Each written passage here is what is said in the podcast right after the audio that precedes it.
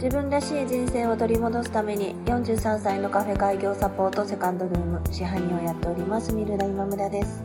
このチャンネルはカフェをやりたいという夢を25年間温め続けた私が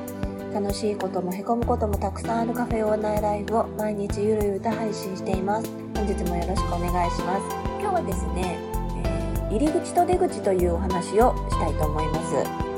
カフェを開業したいと思っているあなたはなぜカフェを開業したいというふうに思っていますでしょうか？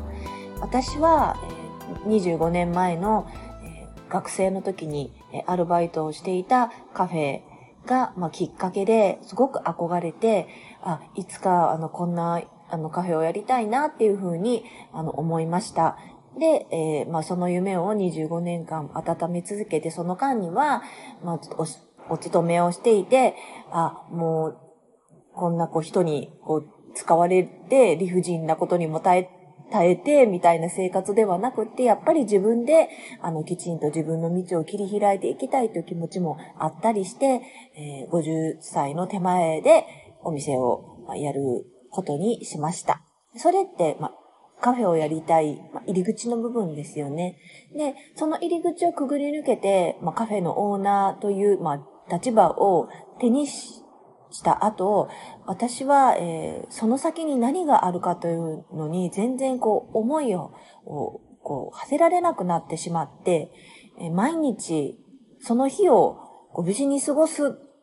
ということの積み重ねが自分の人生であるように、えー、なってしまいました。なってしまったというか多分考えてないからもうそういう風にならざるを得なかったと思うんですよね。毎日の売り上げ、日銭を、え、得るような、え、お店の経営をしていて、あ、今日は売り上げがあったからよかった、今日はダメだったみたいなのの繰り返しで、月末になって、ようやく、あ、やっと家賃が払えた、やっと仕入れが払えた、やっと借入金が返せた、もしくは、ちょっと借入金が返せないどうしよう、みたいなことの、もう本当に現在の積み重ねだけでしか生きてませんでした。オープンして、まあ、3年目を迎えるぐらいまではずっと右肩上がりで売り上げ上がってたのに、全然利益が残らなくて、えー、そのうち売り上げさえも少しずつ下がってきていて、これはもう本当にどうにかしないといけないと思って、え、あるマーケティングの学校に行きました。そしてその学校の入学の時に、えー、あなたはなぜ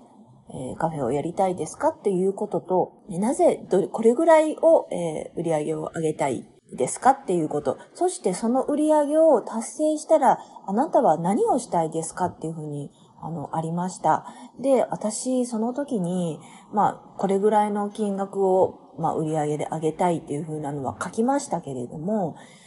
それも、なんか、エイヤーで書いたところもあったし、そのお金をもし手にして何がしたいかって、あの、まあ、聞かれて書かないといけなかった時に、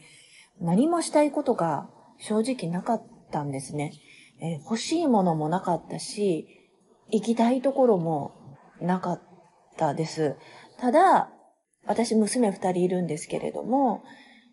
娘たちがもし自分と同じように何かこう、やりたいってなった時に、その背中を押してあげられるようなお金を貯めておきたいとか、自分がやりたいと思ったことをやり遂げるっていう背中を見せたいみたいな気持ちはあったんですね。で、私ってもしかしたらこれが出口なのかなと思って、そういうふうに考えると、ちょっとずつなんか自分の毎日の過ごし方が変わってきました。その出口に到達するためだったら、何も飲食業だけで、えー、そこを目指さなくてもいいんじゃないかなっていうふうに思えてきて、その後私は、えー、いつも言ってる異業種交流会とか、レンタルスペースとかレンタルキッチンをやることで、まあ、今は娘たちの背中を押せないけど、何か夢を持つ方の背中を押すようなことがしたいというふうに思うようになりました。昨日、まあ、行ったセミナーは、まあ、マーケティングのセミナーではなかったんですけれども、まあ、全然違うセミナーでも同じ、え、出口、売り口と出口の話をされました。え、入り口ってすごく簡単に決められると思うけど、出口ってなかなか決められないですよね。で、出口について考えないと、自分の進むべき道ってものすごくブレて、最終的にその出口に到達するためにものすごく蛇行するとか、左の方が近道なのに右に行くとか、まあ、それがダメっていうことじゃないと思うんですけれども、でもブレることってものすごくあのしんどいことだと思います。決めててもブレることってあるとは思うんですけれど、一度、えー、カフェを開業したいと思っているあなたは、その先の自分や、なぜカフェを開業してその後どういう自分になりたいのかカフェを辞める時どんな自分でありたいのかそういうことを考えると自分のカフェ経営にも役立てていけるんじゃないのかなっていうふうに感じました。今日も聞いていただきありがとうございました。セカンドルームでした。